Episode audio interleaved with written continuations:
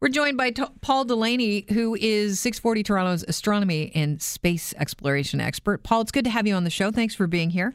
Oh, my pleasure, Kelly. The reason I reached out to you was I saw the story that a private satellite tracking company believes that two satellites uh, that are decommissioned are in danger of colliding on Wednesday night. That's tonight. So it's timely. Um, can you give us the specifics on you know these satellites and, and why they're possibly going to collide? Sure. The um, the closest approach of these two satellites is about 6:39 p.m. this evening, so around the dinner hour.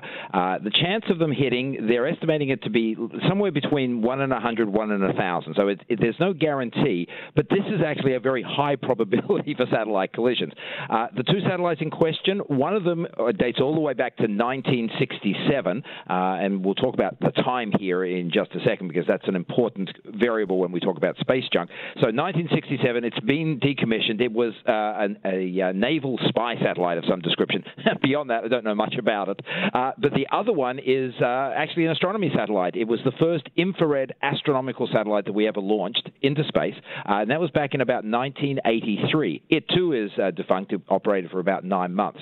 Perhaps the biggest point about these two satellites is their size. The the IRAS satellite is over a ton, so it's a really big satellite. And I get the impression, even though it's hard to tell uh, that the uh, the uh, GGSE satellite, that's the naval spy satellite, uh, is also sizable. So if these two do in fact collide at significant speed, then you're talking about uh, shrapnel in every direction, thousands of small pieces that will be scattered across low Earth orbit, and that's the real danger here. It's not so much the collision itself; it's the fallout from the collision and all the small pieces that now could literally run into a myriad of other satellites satellites that you and I use on a, a daily basis. So this isn't really about uh, them falling, the pieces falling to the earth. It's about them interfering with us being able to use our smartphones potentially.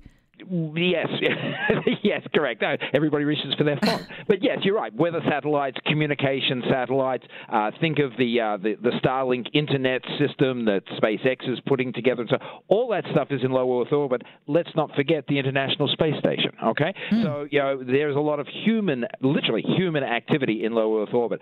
Some of this shrapnel, if it happens, will obviously fall to Earth, but the vast majority will not. These satellites are up around about 900 kilometers, uh, which is why they have have not deorbited since they've gone defunct. They're too high to be dragged down by the Earth's atmosphere in any reasonable time frame. So this debris will be the same. It will be scattered across a myriad of orbits, low Earth orbits.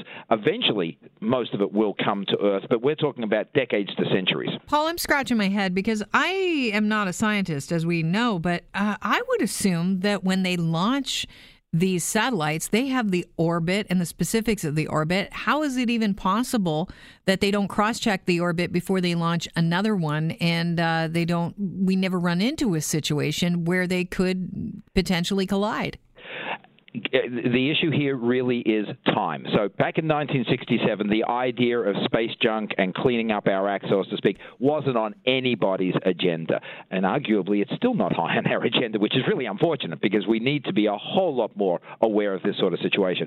So they just left it there, so to speak. Okay, so it's going round and around and around. Its orbit does gently change with time. And so when they launched the IRAS satellite in 1983, I'm sure they were aware of the position of this other satellite satellite. But at that point in time, the imminent possibility of them colliding was really, really, really remote. So it's not in exactly the same orbit. But when you then project forward in time, these, just let's grab these two, 30, 40, and in this case, what is it, 47 years, now 37 years, sorry, uh, you now do have the possibility of a collision. Nobody is projecting that far ahead in the future, and these orbits do subtly change with time. Uh, so, you know, it's it's just not enough care and attention, if you will, to the long-term process of watching these satellites go around in Earth orbit. Is it just a matter of time until we have a collision?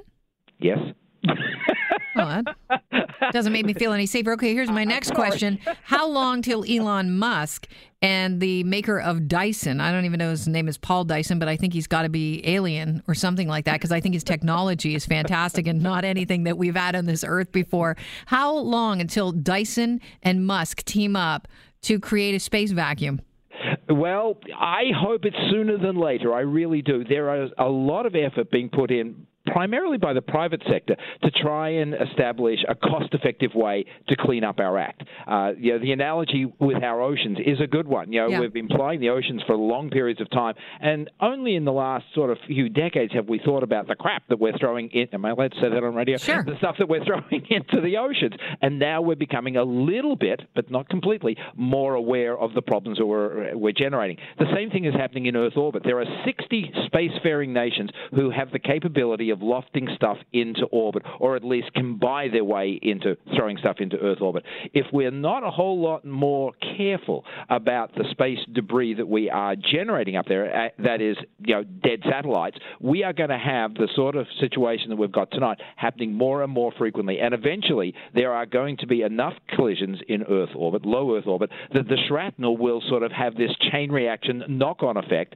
uh, because they're just creating so many more small little bullet type particles that could really, you know, as I say, puncture a space station. If you've got a space hotel up there, which is coming in probably in the next 10 years, I don't want my room to be deflated by some of this space junk. So we've got to find a way to solve the problem. Whether or not it's going to be SpaceX, Dyson, or whoever, there is a lot more attention being given to this problem. How much space junk would, would you imagine we have flying around up there? Give us an idea. Hundreds of thousands of pieces.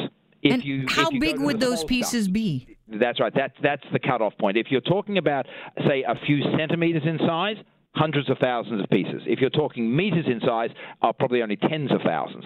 But you know, if you've got a, a piece that's say two or three centimeters and it's going in an orbit that intersects your satellite, moving at 25,000 kilometers an hour, that's a phenomenal amount of kinetic energy. That's a That- bullet. that- that's right. Exactly. That's the point. Wow. That's why you don't want all the small stuff. So hundreds of thousands of pieces if you go down to the small size that really could cause a problem, especially to a vehicle, you know, like the International Space Station or a space hotel. It could knock out computer networks. Absolutely. No could- question in the world. That could do a lot to banking. That could do a lot to, you know, so many different systems that we use.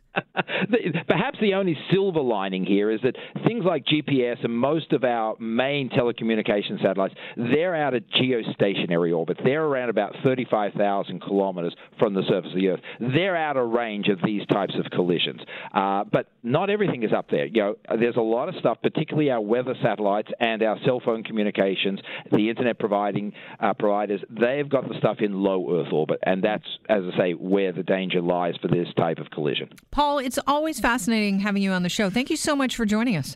I will be more upbeat next time, Kelly. I'm sorry.